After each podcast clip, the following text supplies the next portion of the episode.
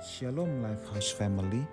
Dalam Injil Lukas pasal yang ke-18 di sana dikisahkan Tuhan Yesus bertemu dengan seorang buta dekat Yeriko yang dalam Injil Markus dikatakan namanya Bartimeus.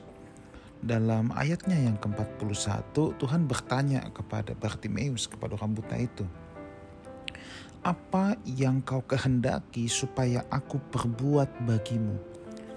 Jawab orang itu Tuhan supaya aku dapat melihat. Nah kalau saudara lihat di atas ya di ayat yang ke-38 orang buta itu Yesus anak Daud kasihanilah aku. Lalu Yesus bertanya baru apa yang kau kehendaki aku perbuat bagimu. Di situ orang buta itu meminta tolong. Saudara, saya mau bicara tentang minta tolong. Bolehkah kita minta tolong? Saudaraku, ada beberapa hal yang harus kita perhatikan bahwa dibutuhkan kerendahan hati untuk kita mengakui bahwa kita butuh pertolongan. Saya ulangi lagi, dibutuhkan kerendahan hati untuk kita mengakui bahwa kita butuh pertolongan. Ada banyak orang yang begitu gengsi ya. Ada banyak orang yang tidak mau ngomong kalau dirinya butuh pertolongan, tetapi sebenarnya dia mengharapkan pertolongan. Sebagai timbal baliknya dia akan memberikan hin-hin, tanda-tanda bahwa ia ingin ditolong tetapi ia tidak ingin berterus terang. Tanpa sadar saudara, ini pun bentuk kesombongan untuk seseorang yang mau minta tolong dibutuhkan kerendahan hati untuk kita mengakui bahwa kita butuh ditolong. Nah, itu prinsip yang pertama dulu. Lalu kemudian kalau kita sudah meminta tolong Saudara ya, kita harus punya sikap hati bahwa seperti ini, bahwa kita harus ikhlas apabila yang kita mintai tolong tidak ingin menolong kita atau tidak pas untuk menolong kita. Nah, ada banyak orang kalau sudah merendahkan diri untuk minta tolong, dia berkata minta tolong.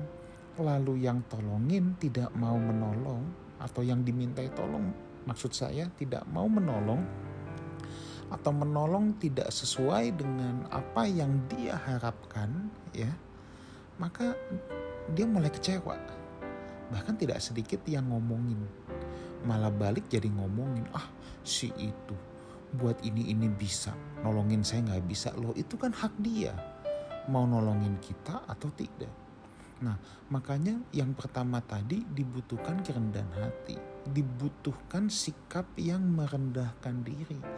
Dan sikap merendahkan diri harus dibarengi dengan sikap keikhlasan ketulusan. Sebab kita tidak punya hak untuk memaksa orang harus menolong kita kalau kita sudah minta tolong, kita harus punya sikap yang lapang dada bahwa dia mau nolong atau tidak itu urusan dia.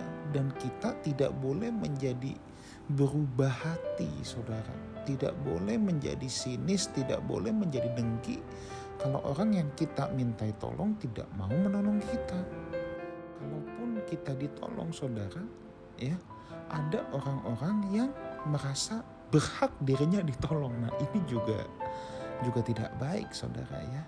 Kita tidak perlu merasa berhak bahwa diri kita ditolong. Sebab kalau ada orang mau menolong kita ketika kita membutuhkan pertolongan, it's a bonus, Saudara. It's a bonus kita jangan malahan merasa berhak bahwa memang udah sepantasnya dong lu tolong gua. Nah, ini juga satu karakter yang tidak baik.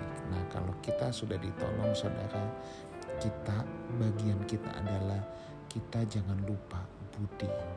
Kita jangan lupa orang yang menolong kita. Dan ingat, kalau kita pernah ditolong orang, kita juga harus wajib kudu menolong orang yang membutuhkan di saat kita bisa saudara ya. Mungkin bukan pada orang yang menolong kita tapi kita punya tanggung jawab untuk pay it forward meneruskan kebaikan itu kepada orang yang lain lagi ya. Jadi kalau kita udah ditolong kita punya kewajiban menolong orang lain yang membutuhkan juga sebagai gembala dari Lifehouse Family saya mau mengingatkan saudaraku semua. Saudara, marilah kita saling menolong. Menolong adalah salah satu bentuk untuk menjadi berkat bagi orang lain. Menolong itu bukan memanjakan. Ya, kita butuh hikmat Tuhan. Kapan kita harus menolong orang? Kita butuh hikmat Tuhan untuk punya keluasan hati, mau mengulurkan tangan untuk menolong sesama kita. Kiranya Tuhan Yesus menyertai kita semua. Haleluya.